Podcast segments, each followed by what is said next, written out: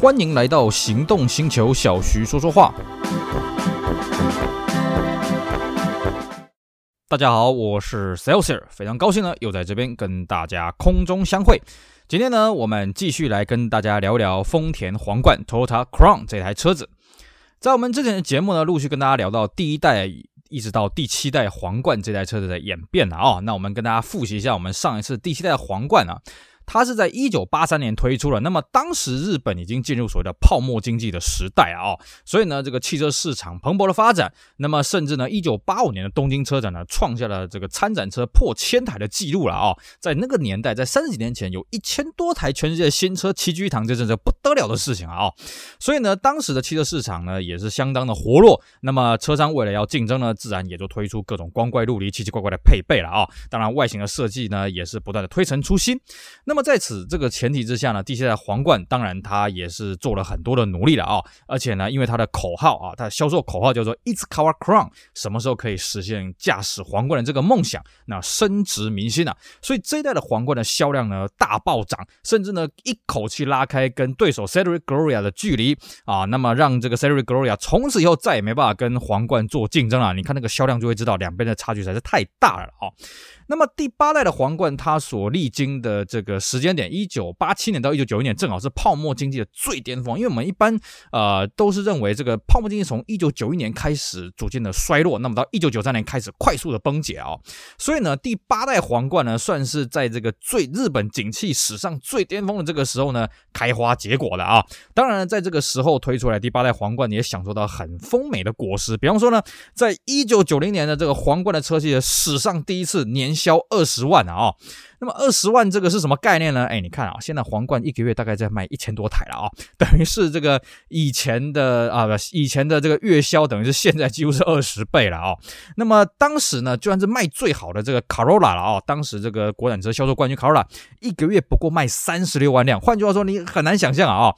这个皇冠的销量当时是 Corolla 的大概三分之二了，哇，这个是不得了，当然二分之一强了啊、哦，三分之二弱了啊、哦，你就可以知道当时的日本的民间消费力有多强了啊、哦。那基本上第八代皇冠呢，你们从外观来看或从内部的设计来看，基本上它算是第七代的小改款了啊、哦，因为当时它的研发者在第七代研发的阶段，他就认为说日本的泡沫经济不会那么快就结束，所以他要做一个车体呢，一口气可以吃两代啊、哦。换句话说，它等于是这个香肠一片片切。嗯，好菜慢慢端、哦、所以呢，第八代的皇冠在机械上面呢，并没有很长足的突破，但是呢，它在配备上面当然是出现在很多奇奇怪怪的东西了啊、哦。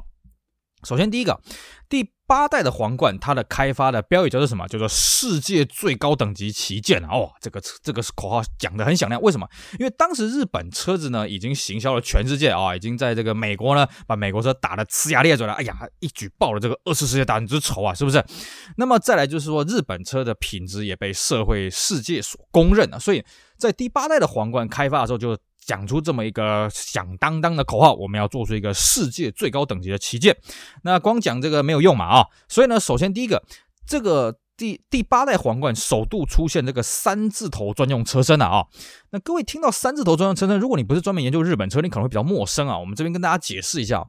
日本政府呢，长时间以来针对这个汽车的大小订定了不同的税制啊、哦。那么我们一般都熟知的日本有所谓的轻自动车，就 K 卡，就挂着黄牌的啊、哦。那个是日本政府为了要推广这个国民车，所以呢，针对了这种极小型的车子呢，那么它有一套税制的减免的制度。那么在一般的乘用车，就是挂所谓白牌的乘用车上面呢，那么一直它都分所谓的三字头跟五字头。那么五字头叫做中小型车辆啊，或者是有人说叫做小型车辆了啊、哦。那么三字头就是所谓的中大型车辆啊、哦，那么这两种车子它的税制是差很多的啊、哦。那么所以长时间以来呢，这个日本车商就养成一个习惯啊，因为三字头跟五字头，他们中间车身的差距呢，标准是这样的啊、哦，呃，车长四米七，车宽四米七，车高两米，那么排气量两千 C C。你只要任何一个条件超过这个规定的话，那你就是挂三字头，那你的税金会重很多。所以呢，日本车商他们就学聪明了啊，那没关系啊，我不管什么车，只要是做得够高级的，比方说我这样。皇冠这个车或者 Cedric/Gloria 这种车子呢，我至少会有 两千 cc 的，也会有 三千 cc 的车子。那为了要节省开发成本，很简单，我的车体基本上不变啊，那我只是引擎变得比较大颗，虽然说引擎比较大颗啊、呃，比方说 三十 C C 你要缴到比较高级的这个三字头的税，但是呢为了要让你这个缴税缴得开心一点呢，所以呢我外观会做一些这个浪板啦，我会把这个保险杆给加长，让你看起来更加气派。可是说穿了啊，基本上它还是一个五字头的车身，所以它内部的空间不是很大。那么随着日本的泡沫经济景气越来越好呢，所以日本有很多客户就开始反映说，老子缴得起这个税啊，第一个所以我要买三千，第二个是什么，老子家的车库停得下啊，所以呢你这个车身不要再去给我跟那个五字头车身共用，我希望内部再宽一点。所以呢，在第八代开发的阶段呢，这个 Toyota 就做了一些客户的调查，发现，嗯，我们这一代呢，一定要搞一个这个三字头这个中大型车的专用车身啊、哦。可是话说回来，这个车子到底要多宽比较好呢？那他们去做了一下调查，也蛮好笑的了啊、哦。这个车宽呢，基本上加了大概五公分左右，就是内部的空间多了五公分。为什么呢？因为你太宽了还是停不下。怎么此话怎讲？其实啦啊、哦，时至今日，因为一九八九年那个时候，日本政府针对这个三字头跟五字头做了一个很大的一个税制改革啊、哦。你现在去看啊、哦。日本那种国民车什么 Civic 啦，什么 Corolla， 那个有的也是五字头车身啊 ，Corolla 应该是没有 ，Civic 是已经是啊，对不起，那个车子以前都是五字头车身，但是呢，像 Civic 现在已经是三字头车身，有些你觉得是国民车，哎，怎么都变成三字头车身？因为这个法规就是这个税制的差距现在已经很小了。可是呢，你会发现，即便是如此啊、哦，一直到现在，日本车的车宽还是窄窄的啊、哦。像我自己有在玩日本车跟欧洲车了啊、哦，日本车呢在停车呢，尤其在窄巷里面开呢，总是不管你开什么排巷，除非你开到什么 Century 啊 President， 但是那种车子我也玩不到了啊、哦，基本上你在巷子里面开都算很好开啊。然后欧洲车不管，就算是你开台 B M W 三系列或者 Benz 的 C Class， 哦，你在巷子里面要会车啊，或者那种老房屋那种老街道，哎呀，这开起来就是总总是觉得毛毛的了啊、哦。对这些日本人来讲了啊、哦，因为他们长时间已经习惯这种五字头的车身，所以他们很多道路设计时至今日呢，还是针对五字头的车身下去设计的啊、哦，不管是长度或尤其是宽度，所以你会发现呢，日本到现在他们民众还是喜欢去买这些五字头的这种。车宽了啊、哦，那么在当时呢，那么所以丰田他调查出来觉得，嗯，大家说啊，内部要加宽，但加宽多少呢？嗯，加宽五公分刚刚好。所以呢，这个呃，这个第八代皇冠它虽然推出了三字头专用车身了、啊，不过它内部的空间大概也就多个五公分的呀、啊，这个是蛮好玩的。另外一个是什么呢？啊，我们上一代呢，上一期节目跟大家讲到，这个第七代皇冠呢，在它的 C 柱呢做了非常雕琢的这个设计叫做水晶 C 柱啊、哦。那在第八代呢啊，把它废掉了，因为这个丰田觉得这个东西实在是这个花而不实了啊、哦，其实消费者也不大领情了。至于在内装方面呢，当然基本的这个数位液晶仪表啊，这、就是免不了的。那么在第八代呢，还有所谓的这个投影的，就是说你在晚上你透过这个仪表啊，这个挡风玻璃上面就可以看到这个这个时速表的一些重要资讯的数字啊、哦，并且它还有一个飞行模式啊，就是说，哎，这个是后来呃我在玩萨巴的时候才知道啊，就是你开夜间在开高速公路的时候，你可以选择这个飞行模式，那它就是只保留这个时速表跟油表，其他的灯光全部都减暗，让你可以更加专心的开车了啊、哦。其实我这个人在晚上开高速公路的时候，我也习惯把这仪表板的亮度调到最最暗啊、哦，不然这样子。眼睛很刺啊，对你在看路况呢有些负面的影响。那么在当时第八代皇冠它就有推出这种夜行高速的这种模式啊，也是很特别。另外一个是什么呢？它还推出了这个 C D ROM 的 G P S 啊，各位会觉得 C D ROM 这东西很老气，哎，不好意思啊，那是一九八七年的事情啊啊，这个三十几年前，将近四十年前的事情了。你透过 C D 呢，可以灌入这个 G P S 的这个全日本的这个卫星导航的地图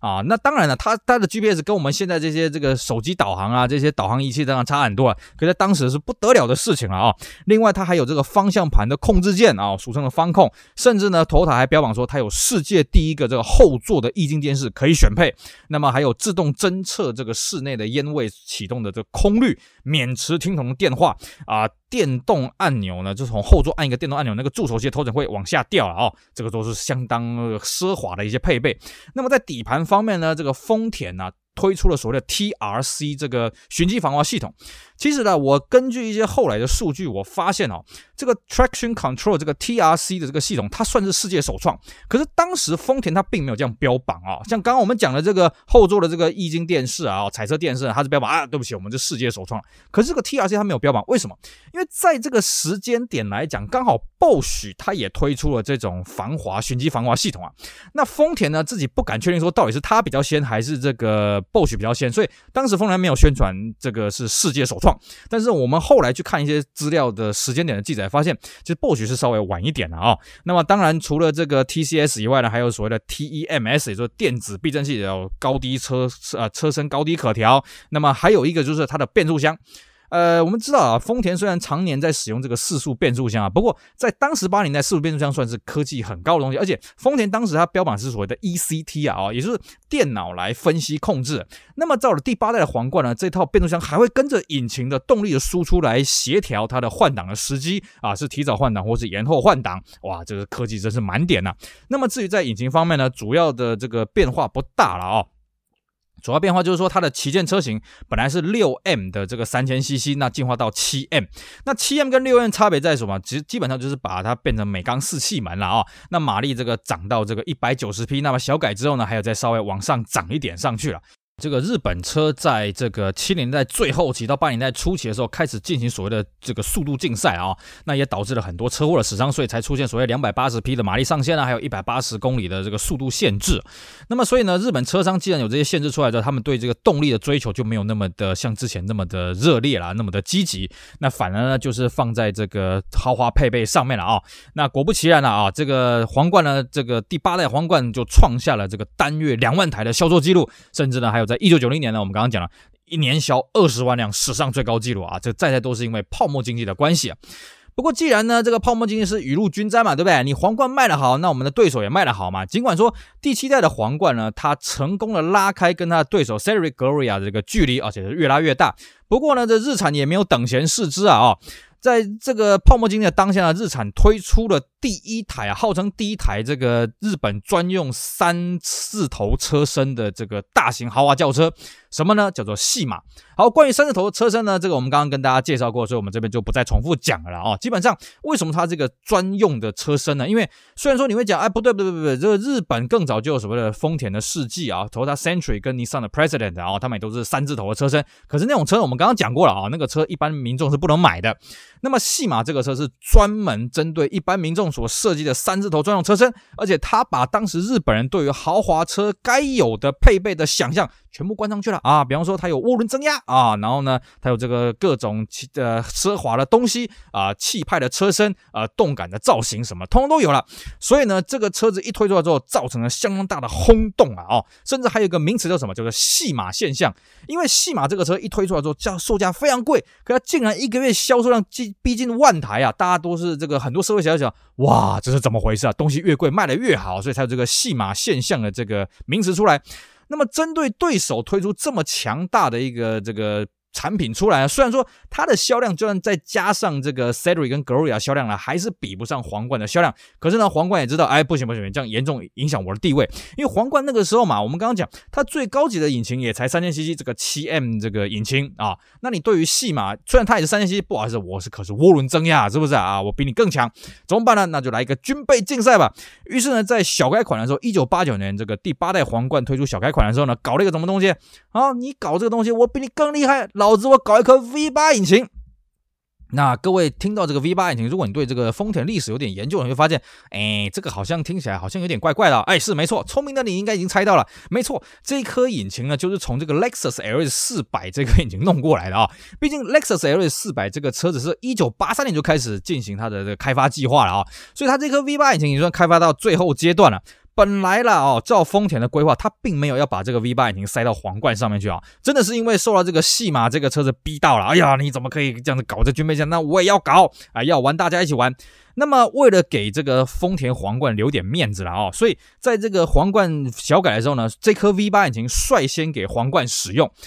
原本真正开发阶段要使用这一颗引擎的这个 L S 四百，就是 Toyota Celsior 这个车子呢是稍晚一点才推出来。那么当然了，为了要平衡这个 Celsior 的开发团队的这些精神苦劳呢，所以呢当时就做了一个折中是怎么样呢？ Celsior 它虽然这个 V 八 引擎比较比皇冠更晚搭载，不过呢 Celsior 这个车子是日本丰田第一台哦，配上这个新式的牛头，就是我们现在看到 Toyota 这个车标的第一款车哦。此前 Toyota 并没有什么专属的 logo 啊，就是一个 Toyota 或者是更早期那个写这个平假名啊，这个片假名的这个 Toyota 啊，这个这个 logo。Toyota Celsior 算是第一个配备这个牛头标的这个车子，但是皇冠呢这个车子，哎，不好意思，哎，它就是第一个用 V 八 了。那为了要维护 Toyota Celsior 这款车第一个配到牛头标的这个尊严呢，所以其实第八代的皇冠并没有出现牛头标，皇冠这个车系要出现牛头标要到第九代才出现啊、哦，这也是一个相当有趣的一段故事。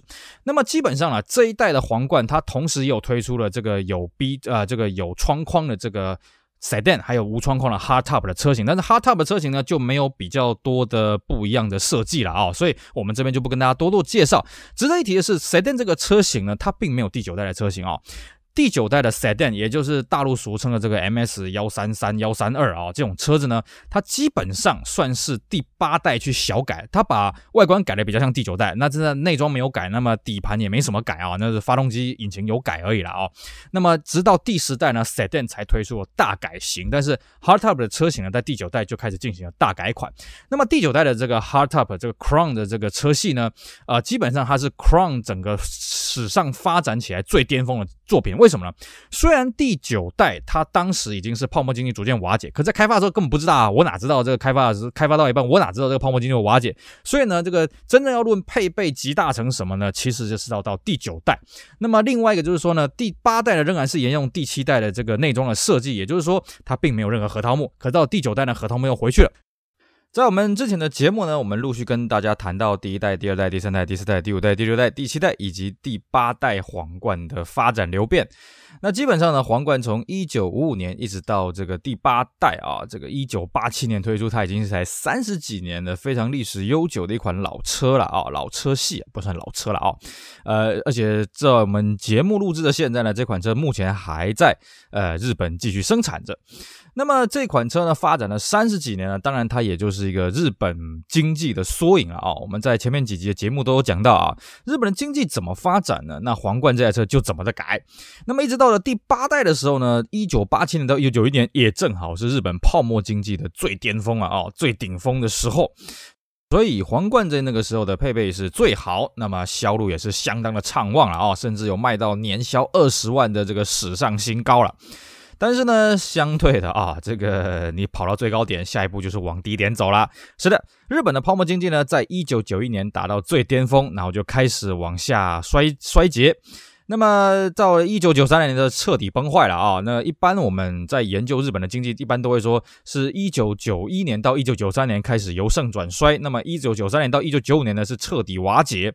那么紧接着第八代皇冠诞生了，第九代皇冠呢，哎，不好意思，它刚好就是一九九一年到一九九五年，所以呢，这代皇冠呢算是历来最倒霉的一代皇冠。为什么呢？因为当时在开发的时候，大家怎么会想到泡沫经济会瓦解呢？是不是？所以呢，在开发的时候，大家还想，嗯，这一代皇冠呢要尽量的豪华，尽量的配备丰富啊，尽量的奢侈一些。哪知道啦，这个才发表没多久啦、啊，这个泡沫经济就开始由盛转衰了，是不是？那么也因此呢，这一代的皇冠。这个销路是越卖越差了啊、哦，甚至到后来呢还追加这个入门的版本来挽救销量啊、哦。那么另外一方面是什么呢？虽然说了，在第九代皇冠开发的过程当中呢，大家啊、呃、没有料想到说泡沫经济会这么快的瓦解。不过呢，这边就不得不讲到啊，头塔这间公司经营真是厉害啊！哎呀，真的是未卜先知啊。其实呢，我们看这个九十年代日本车厂的演变啊，像日产呢，在九十八年被这个雷诺给收购了嘛。那么三菱汽车呢，也在九十年代后期传出了这个隐瞒瑕疵的这些丑闻嘛。你把这两件重大事件呢往前去推啊，你都可以发现，其实会导致这么重大的两件事情发生，都是跟泡沫经济瓦解有关。毕竟啊啊、哦，在泡沫经济时期呢，大家车卖的好嘛，所以呢，呃，车商基本上这个预算都随便抓啊，这人养了一大堆，那么车就随便开发啊，这同一款车呢，搞了一堆不同的衍生版本，搞了一堆花而不实的东西，反正就会有人买嘛，对不对？只要是车就会有人买。那么如此一来，就造成什么尾大不掉的问题啊？那么比较起三菱跟这个日产呢，整天这个就当做没这回事儿。那丰田呢，其实在八十年代后期就有想到这个问题了。哎呀，这样不行啊，因为当时泡沫经济的时候呢，丰田整个这个员工呢，将近七万人啊。丰年觉得，哎呀，要是哪一天哦，这个景气啊，像火箭一样一直往上冲，哎，总是有一天燃料用尽的时候吧，是不是？哎，哪天它真的冲不上去的时候怎么办呢？是不是？所以呢，这个丰田他也觉得，嗯，这样不行。于是呢，丰田其实在一九九一年泡沫经济瓦解之前，就开始进行企业的瘦身了啊、哦。当时当然也引发了一些内部员工的一些反对，哎呀，怎么可能啊？我们现在外面纸醉金迷，你不趁现在可以赚钱之后赶快赚一些，这怎么行呢？但是不管怎么样呢，这个呃丰田呢，它还是动足机先了哦。果然，哎，在一九九一年之后呢，泡沫经济开始由盛转衰呢。那么丰田比起这个日产跟三菱，它受到的影响相对低很多，甚至可以说，哎，丰田并没有因为泡沫经济的瓦解而陷入严重的财务危机，但是它多多少少有了哦，只是它没有像日产哎直接倒掉，那三菱呢就开始搞一些见不得人的这个隐瞒瑕疵的事情了哦。总而言之呢，呃，丰田在这方面呢，不愧是所谓的经营之神啊、哦！这真的是厉害了啊、哦。OK， 好，那么在第九代的车型方面呢，这个第九代呢，首先呢有一个很重大的变革是什么？我们一直以来呢，皇冠从第五代开始推出了所谓的 four door hardtop 啊，当然它是有 B 座的 hardtop。那这个车系呢就分成两块，一个是 sedan， 一个是 hardtop。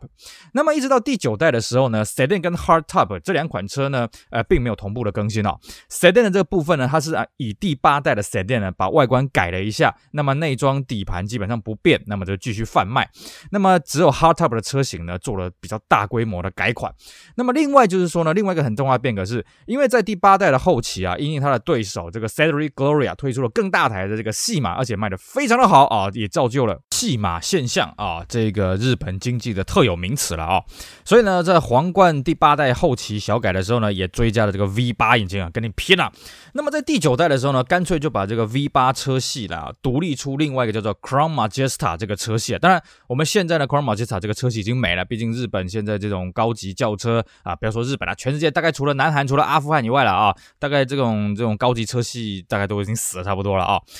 既然第九代的皇冠出现了 Majesta 这种顶级的车系呢，所以它原本的 Hardtop 的车型呢就做了一定的变化。讲白就是什么，就是它车身把它缩小一点，这样子可以把这个集聚给区隔开来嘛。就是说你上面有一个老大哥，那我当然我原本的这个大哥呢就要退居第二第二位嘛啊、哦。只是呢这个做法有点做了有点过头了、啊。怎么说呢？因为第九代的皇冠的 Hardtop 呢，它为了要让路，第一个它车身变小了，第二个是什么？它外观走得很圆润。呃，讲好听点是什么？哎，可能比较符合时代的美感。但是讲白是什么？对皇冠这种消费者来讲，我哪管什么时代美感、啊，老子就是看到方方正正的啊，我就是要这种四四方方的车子，我觉得才气派。所以呢，其实 Hardtop 的这个皇冠的车型，呃，在一开始呢卖的并不好，因为大家觉得这个这个外形呢跟上一代没有什么关联啊，所以呢，它在小改的时候呢，赶快去做了一些补强了啊。这个等一下我们会跟大家讲。那么第九代皇冠呢，除了它区分出呃 Hardtop 跟这个 Majesta 双车系以外呢，还有一个很重大的变革是什么？它开始使用了单体式车身了啊、哦。其实皇冠从第一代在开发的时候呢，就采用了所谓的分离式大梁。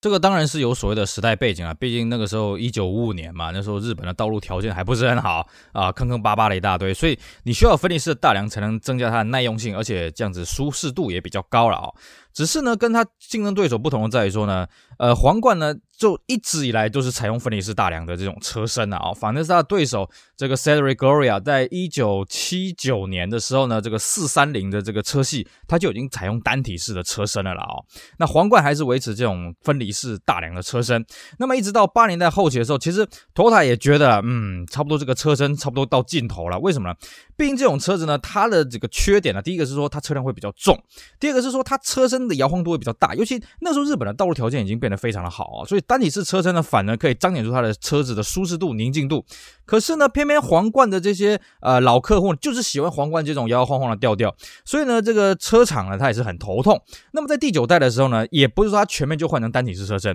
Toyota 决定呢，我们来逐步的来实验啊、哦，不要一次到位啊、哦，不然那个消费者可能接受不了。于是呢，他先针对这个 Majesta 这种比较高端的这种车型呢，推出了所谓的半大梁式的车身啊、哦。那么第九代的 Hardtop 的 Crown 的车系呢，还是维持了这个有大梁的车身啊，只是说呢，呃，这个先用 Majesta 哎，让大家看出来，哎呀，真正高级车应该是没有大梁的啊，应该是要长这个样子的啊，让大家先习惯这东西之后，慢慢再到第十代呢，才真正推出了这个。这个无完全无大梁的这个嗯 Crown 的这个全车系，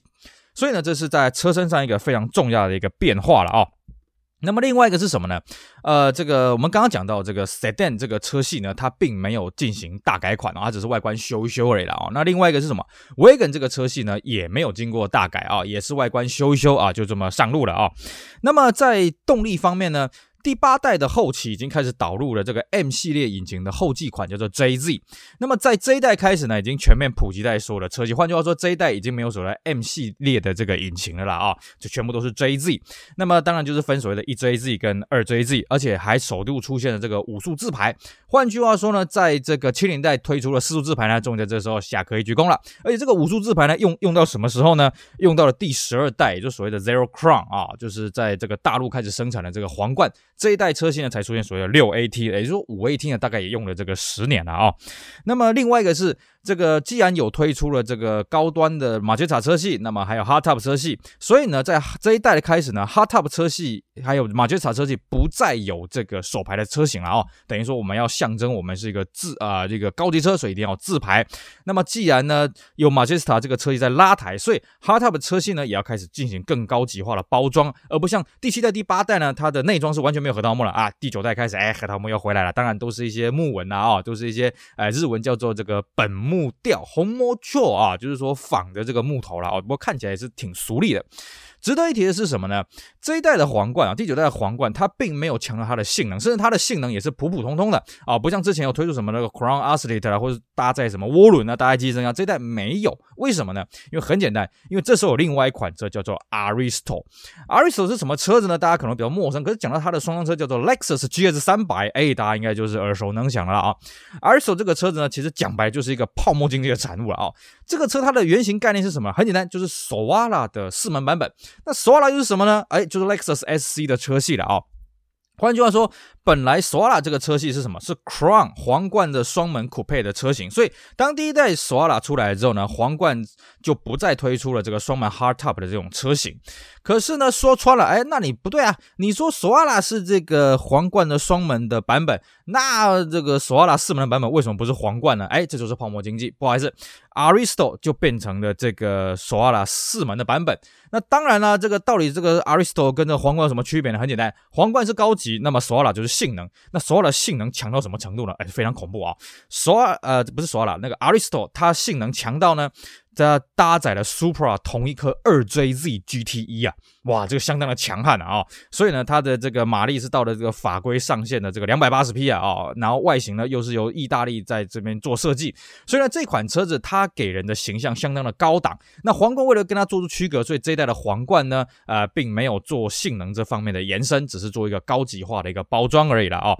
那么顶多是后来它有推出一款啊，就是所谓的 Royal Touring， Royal Touring 比较强调是比较偏动感，但是它其实是一台阳春车了啊、哦！你研究过它的规格就发现，其实它配备并没有很好了啊、哦。那么另外一方面呢，在这个比较高端的这个 Majesta 车系呢，啊、呃，它不是只有 V 八 的车型，它同样保留了六缸的那个车车啊、呃，这个直六引擎的这个规格。为什么呢？因为很简单，因为它对手也是这么做嘛啊、哦。在 Majesta 推出了当下呢，这个它的对手这个尼桑的这个戏码也进行了第二代的大改款。那么大改款之后的戏码呢，基本上它还是保留了六缸跟八缸的两种车型了啊、哦，那就跟它正面的对决。而且呢 Majesta 这个配备当然也是不能输人了啊、哦！这个最特别的特别是什么？它后座有独立的卡带音响了啊、哦！当然，其他该有的豪华配备什么应有尽有了啊、哦！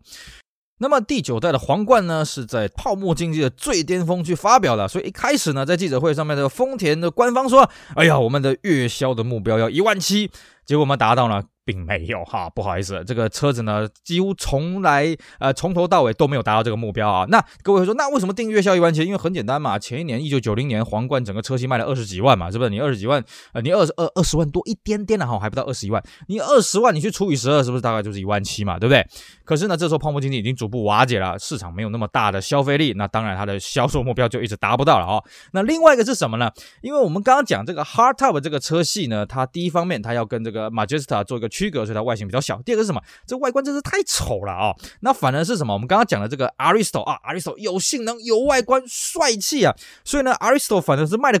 比较好啊、哦、当然你说数字来讲还是 Crown 比较好一些，毕竟 Aristo 很贵，但是大家的心中还是觉得嗯 Aristo 的形象可能会比这个 Crown 的形象来得好啦、哦、所以很多年轻的甚至丰田内部的员工呢也是以、呃、我要买 Aristo 为目标，我不是要买皇冠为目标啦、哦、这下子怎么办呢？那只好来改款嘛，改改来来拯救一下这个销量啦。于是呢这个第九代的小改款呢，针对这个外形呢把它设计的比较回归传统啊，包括这个水箱罩的设计，还有包括这个尾灯的设计，真的把车牌呢都把它拿到这个这个两个尾灯的中间，本来小改前呢是在这个后保杆上面啦、啊、大家觉得看起来这不伦不类的啊、哦。小改之后的车尾其实你可以发现这很像这个第八代的这个皇冠的后期的这个造型啊、哦。另外是什么呢？本来呢它把皇冠传统上啊、哦、会在这个 C 柱上面有个皇冠标呢给拿掉了，哎小改之后通通拿回来，而且最重要是什么？呃为了要这个压低这个入门的售价呢，于是它原本入门的这个车型呢追加了一款叫做 二点零 的啊、哦，当然就是把这个所谓的 一 G这个发动机啊，啊，这个引擎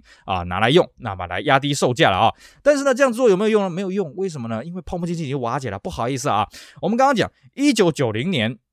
皇冠全年的销量呢突破二十万，那么在一九九三年多惨呢，不好意思十二万不到啊，等于打了六折的销量了。哎呀，这下子让这个丰田非常头痛了啊、哦、而且呢这个泡沫经济呢是有去无回啊，所以丰田也觉得嗯这样下去不行，所以呢只好呢透过下一代看能不能来挽救销量，而且呢下一代的这个第十代的车型也谨记了这个第九代的这些失败经验呢，呃下去做一个相当强大的一个改造了啊、哦。那果然呢成功的拿回了销量。可是呢这个销量的拿回来呢并不是因为民众愿意特别的钟爱这款车，原因是什么呢？原因是他因为他的对手不行了啊，他的对手非常的微弱。至于他的对手到底发生什么事情呢？嘿嘿，老规矩，我们留待下一次跟大家好好分享咯。 OK， 好，以上是我们今天节目内容呢，跟大家聊一聊啊、呃、第九代的皇冠啊、呃、还有皇冠这一代车呃这这一代车型呢开始推出了所谓的 Majesta 的车系。那么另外最后了啊，再跟各位补充一个东西，什么？